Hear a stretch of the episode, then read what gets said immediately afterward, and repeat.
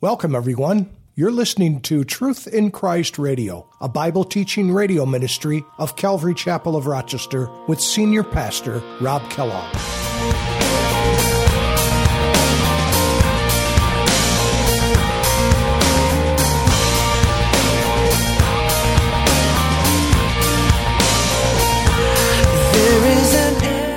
And so maybe they felt slighted because they weren't able to take part of that plunder, perhaps. Or it could have been because Ephraim was held in such high esteem. And why would a tribe that was held in such high esteem not be counted among the others?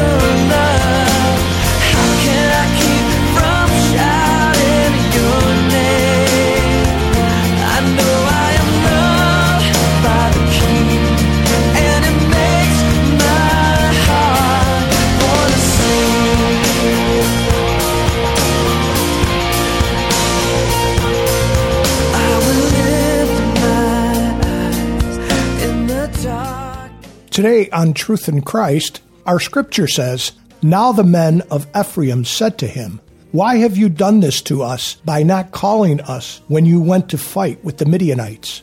Welcome to our Bible study with Pastor Rob Kellogg.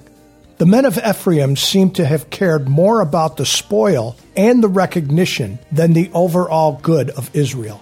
Instead of being jealous about the recognition that others received, they should have been happy that God's people were rescued and that they had some part in the victory. Jealousy often hinders the work of God. As followers of Jesus Christ, we must avoid jealousy and envy at all costs. Now let's join Pastor Rob. Let's get right into the word tonight. We're going to be looking at chapter 8 this evening, Judges chapter 8 over the last few weeks, we've been going through the the judges and specifically Gideon. And you recall uh, that in chapter 6, we see this young man, Gideon, who was uh, of the tribe of Manasseh, and his father, Joash, was a an idol worshiping man in the town that they lived in, in Ophrah. And his father had set up an altar to Baal, which, as you know, is a Canaanite god that is very well known in the uh, Phoenician and Canaanite region, had been for a long time. And God had called Gideon to, to go against the Amalekites and the Midianites and others from the east.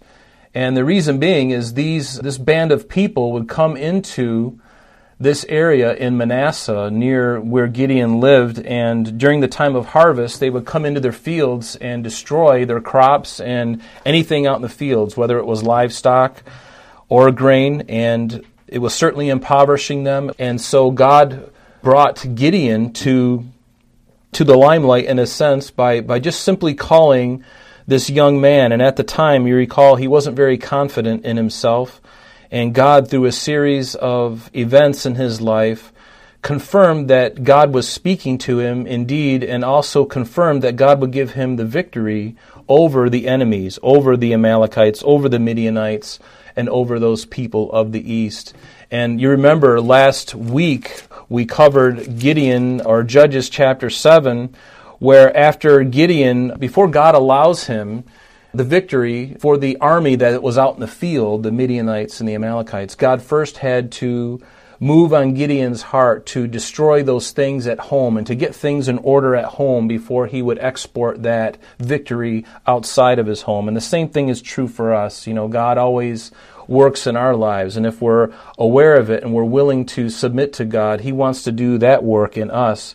And it's always about the relationship, isn't it? Because he wants to do a work in us before we take that out into the world. And that really is our witness, is what God has, what he's doing and what he's done in us, and also what he's going to do in the future. And so, but things have to be done first in the private before they can be made public. And, and so we see Gideon doing that. He's faithful in destroying his father's altar at great peril to his own life, even. Then finally, his dad comes to his aid when the countrymen or the area there they wanted to kill Gideon because they were all Baal worshippers, and he tore down the altar and the pole, the sacred wood image that they would worship to the goddess Asherah. And so Gideon tore that all down and sacrificed. And you recall that God had told Gideon that he was going to give the Midianites and the Amalekites into his hand. And in order for God to really encourage Gideon, because of his weakness, which we all have, Gideon puts a fleece before the Lord, a, uh, a lamb's wool, if you will, and put that out. And you remember he did a series of two tests to kind of test the Lord to make sure that God was indeed the one who was speaking to him and that God was going to indeed give him victory. And God, in his graciousness, as he always is, he gives to Gideon his wish, in a sense. Not that uh, it was a wish, it was, he gave him his desire to really know for sure. And certainly God did that. And then we, we looked at uh, chapter 7, where God now was going to bring this army of 32,000 men of Gideon, of the men in that area of Manasseh and Naphtali and Asher, and he was going to bring them down to a, a well. They call it the Well of Harod, and it was basically a stream, uh, a spring actually, that came up from the ground. It's there today and uh, that water would come out, and God used this natural spring to kind of winnow or to uh, reduce Gideon's army. That was the second test that God had used. The first one was if anyone was fearful or, or they were afraid, uh, that, that got rid of a lot of people. And finally, at the end of it all, Gideon's down to 300 men. And so Gideon uh, goes out, as you recall, and he encompasses with three different armies of a hundred men with uh, trumpets in their right hand and pitchers in their left hand and torches inside the pitchers.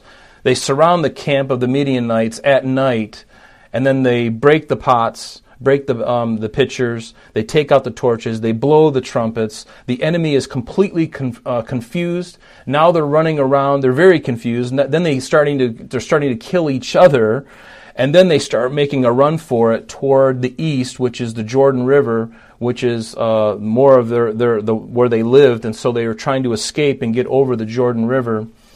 And we can pick up, if we could, let's just read uh, verses 19. It says, So Gideon and the hundred men who were with him we're in uh, chapter 7. I just want to get the context here as we get into chapter 8. So Gideon and the hundred men who were with him came to the outpost of the camp, and, and beginning of the middle watch, just as they had posted the watch, and they blew the trumpets, they broke the pitchers that were in their hands. And then the three companies blew the trumpets, they broke the pitchers, they held the torches in their left hands and the trumpets in their right hands for blowing. And they cried, The sword of the Lord and of Gideon. And every man stood in his place all around the camp. And the whole army ran and cried and fled. And when the three hundred blew the trumpets, the Lord set every man's sword against his company throughout the whole camp. So there was great confusion, great confusion. The army didn't even know what was happening, who was a friend, who was a foe. And it says, And the army fled to Beth Acacia toward Zererah, as far as the border of Abel Meholah by Tabbath.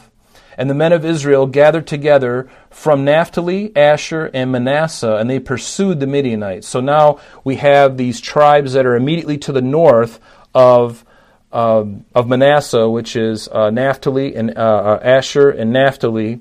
And so these men, they're all chasing the Midianites, and they come down. Uh, excuse me, verse 24. Then Gideon sent messengers throughout all the mountains of Ephraim. Ephraim is the tribe immediately to their south of Manasseh. So they send for this tribe to come down against the Midianites and seize them as uh, from the uh, from the excuse me and seize from them the watering places as far as Bethbara, which is a place we believe. Uh, uh, John the Baptist may have baptized Jesus at this place called Beth Abra, which is called the place of the ford. It's a it's a narrow place. It's a, a rocky place. It's not really uh, too deep of water there. Very easy to do that kind of thing. It says, Then all the men of Ephraim gathered together and seized the watering places as far as Bethbara and the Jordan. And they captured the two princes of the Midianites, Oreb and Zeeb. And they killed Oreb at the rock of Oreb, and Zeeb they killed at the winepress of Zeeb. And they pursued Midian and brought the hundred or brought the heads, excuse me, of Oreb and Zeeb to Gideon on the other side of the Jordan. And that's where we pick up right now. So let's get right into verse 8 here, or chapter 8, verse 1. It says, Now the men of Ephraim, they said to Gideon, they said, Why have you done this to us by not calling us when you went up to fight the Midianites? And they reprimanded them sharply. Now, we don't know exactly why the men of Ephraim did this. Um, it could be because they felt slighted. Remember, whenever the, the battle, whenever the armies would go into battle, one of the great uh, benefits of war is the plunder afterward. And so these Midianites and Amalekites, they had a lot of gold and a lot of goods. And so it would be um, silly for any one of the tribes to not want to take part in the, in the war for the, the cleanup afterwards. And so maybe they felt slighted because they weren't able to take part of that plunder, perhaps. Or it could have been because Ephraim was held in such high esteem. And why would a tribe that was held in such high esteem not be counted among the others? And certainly, especially since it was just right to the south of Manasseh where Gideon uh, grew up. And so they, they, were, they were upset about this.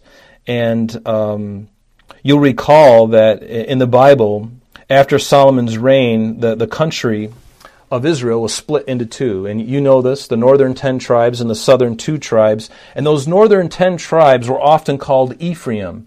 Uh, often in the prophets, uh, God would just call that whole chunk of the ten tribes up north, he would call that Ephraim or Israel. And then he would call Judah or, or Jerusalem, he would just call it Judah, but it included Judah and Benjamin. So it was just really one name that God would use to uh, identify those ten tribes in the north. And, and it was because of uh, Ephraim's uh, preeminence, really. If you recall, uh, Manasseh and Ephraim were the sons of Joseph, and in Genesis chapter 48, it talks about uh, how Manasseh was born first and Ephraim was born second but yet Joseph put his hand on Ephraim and thus gave him the birthright, making him the uh, giving him the birthright, thus making him more prominent. And so this tribe was very significant, and that's why the prophets would even call the northern ten tribes, they would just call the whole thing Ephraim or, or Israel. So going on to verse 2, it says, So he said to them, Gideon said to the men of Ephraim, What have I done now in comparison with you? Is not the gleaning of the grapes of Ephraim better than the vintage of Abiezer? Remember that Gideon was from, from Abiezer. It was a group of people within the tribe of Manasseh. And so when he, when he makes a statement like this, it may sound kind of odd, but basically what he's saying is, you know, the gleaning of the grapes, the gleanings uh, of any field were the outside of a field. When they would go and harvest a field, they would leave a couple rows all around the perimeter of the field, and that would be used for people, the poor people, and uh, those passing through. And so he's basically saying to these angry brothers now, are, are not the gleaning of the grapes of Ephraim, are, aren't the leftovers of, of, of your tribe better than the vintage or the fatness? of Abiezer, which, which is really a nice way of appeasing them because of their anger. And so, and, and this was a really interesting time in Gideon's life because it was a very tactful way to diffuse a potential powder keg between these two tribes. And if you know the history of Israel, it is uh, their history is such that oftentimes tribes would fight with each other. We see that uh, throughout the Bible, and we're going to see it as we get to the end of Judges as well. It's a horrible thing when brothers uh, who are on the same team fight one another. And um, I love what it says in Proverbs chapter 15, verse 1. It says, A soft answer turns away wrath, but a harsh word stirs up anger. And the tongue of the wise uses knowledge rightly, but the mouth of fools pours forth foolishness. And this is exactly what Gideon was doing. He was returning a soft answer to uh, a tribe that was very powerful, that was uh, very proud, and and he returned a soft answer by basically elevating them above himself, above their own tribe. And so, you know, it, it is important for us to uh, remember that whenever we're in situations where somebody has wronged us or is angry or heated against us, it's very easy to return uh, uh, like for like, and when somebody calls you a name, you know your flesh rises up, and and it's very easy to get into a yelling match. And one of the greatest shows or the greatest proofs of of a spiritual man is to be able to take stuff like that and and not return evil right isn't that what it says in Romans 12:31 I believe or Romans 21 verse something I forget you know be not overcome of evil but overcome evil with good in fact I like what it says in, in Ecclesiastes it says do not be rash with your mouth and let not your heart Ecclesiastes 5 verse 2 do not be rash with your mouth, and let not your heart utter anything hastily before God.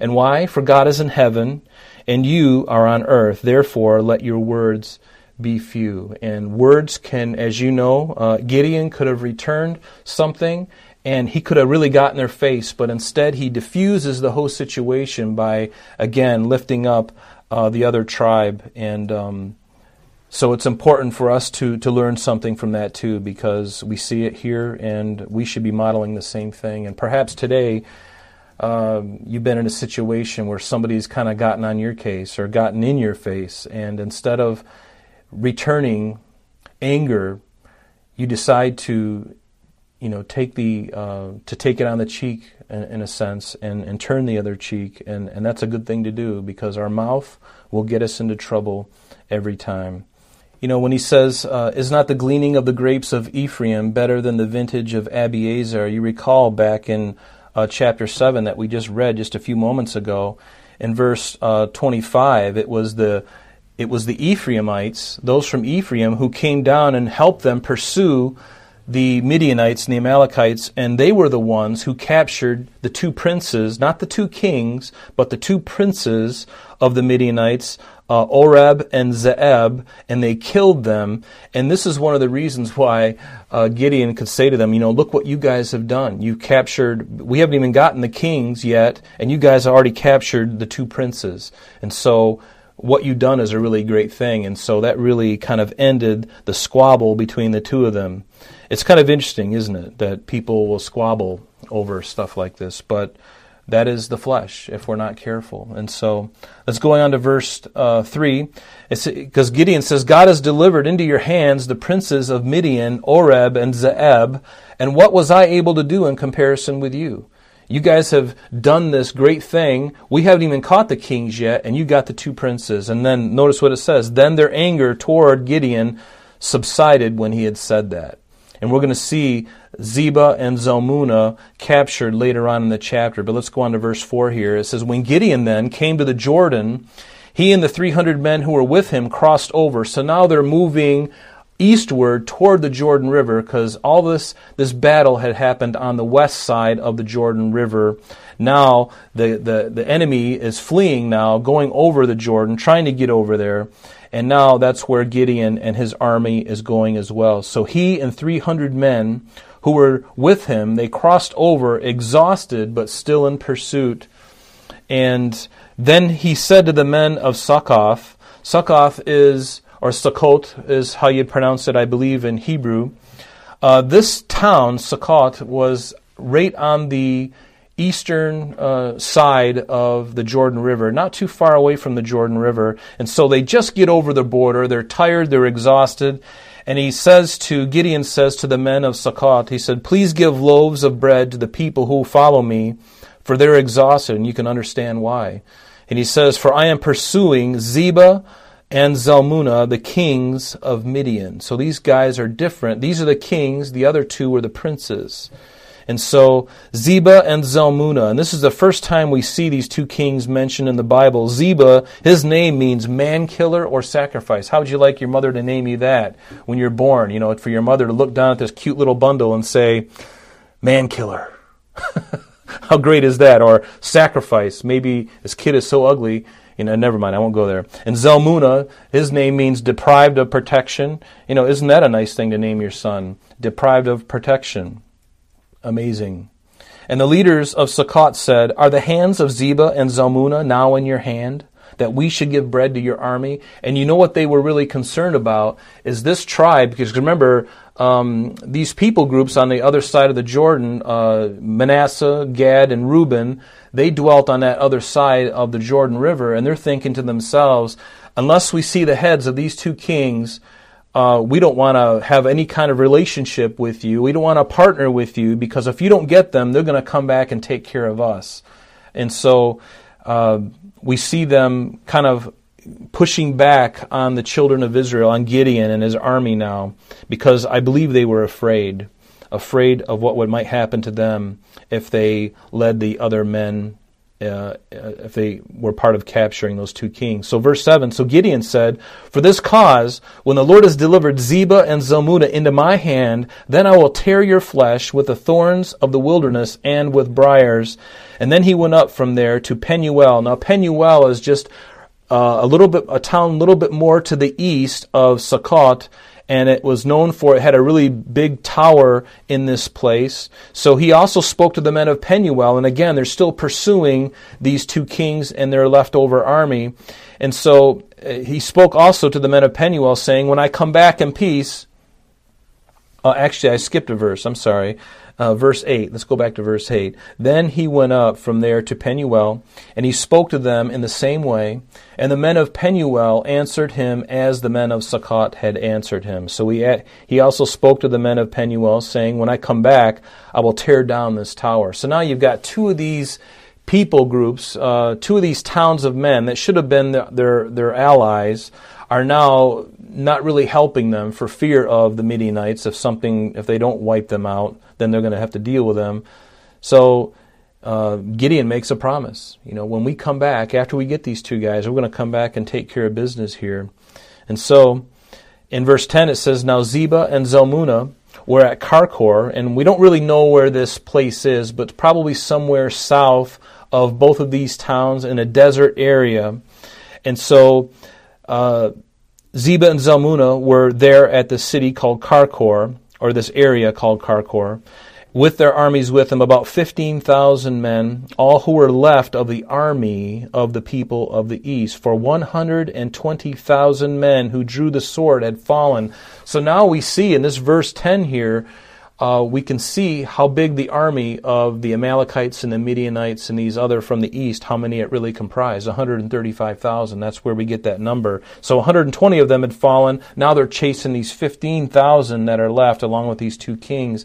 Then in verse 11 it says, Then Gideon went up by the road of those who dwell on the tents on the east of Nobah and Jogbehah, which are two other cities. And he attacked the army while the camp felt secure.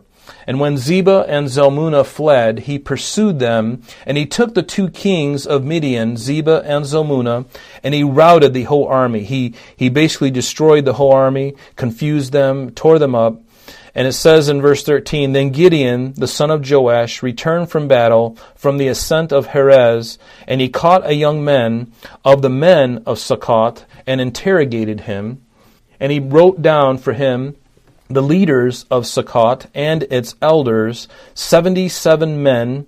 And then he came to the men of Sukkot, and now he's going to deliver on the promise that he had told them because of the way they treated them when they were pursuing these kings. Now they literally have the two kings in their hands. They haven't killed them yet, and they bring them back, and they go into this town that they first came to and said, See the two guys here? We're going to take, we're going to um, inflict some. Uh, we're going to teach you. In fact, I think I, lo- I like how it says here in verse 16.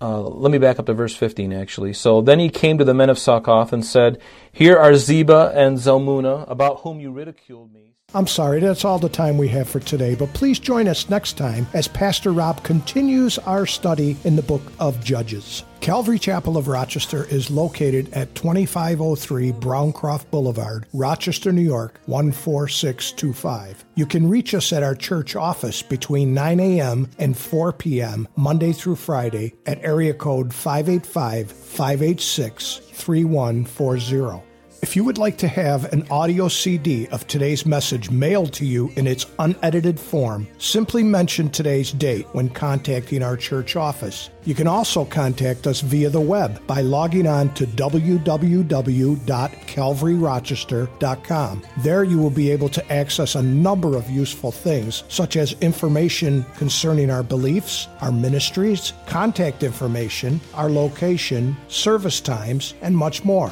You can also download or listen to the radio and sanctuary messages free of charge from the teachings link at the top of the page. To listen to Calvary Chapel of Rochester sanctuary messages or Truth in Christ radio on your mobile device, just subscribe to both through Google Play and Apple Podcast.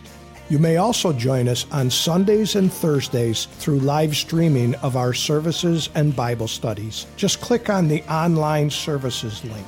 We're so glad that you could join us today. And if there is any way that we can bless you in your walk with Jesus Christ, please don't hesitate to call our church office. Remember, Jesus said, I am the way, the truth, and the life. And for this cause I have come into the world, that I should bear witness unto the truth. Everyone who is of the truth hears my voice. May God bless you in abundance today as you walk with Him. And until next time, this has been Truth in Christ.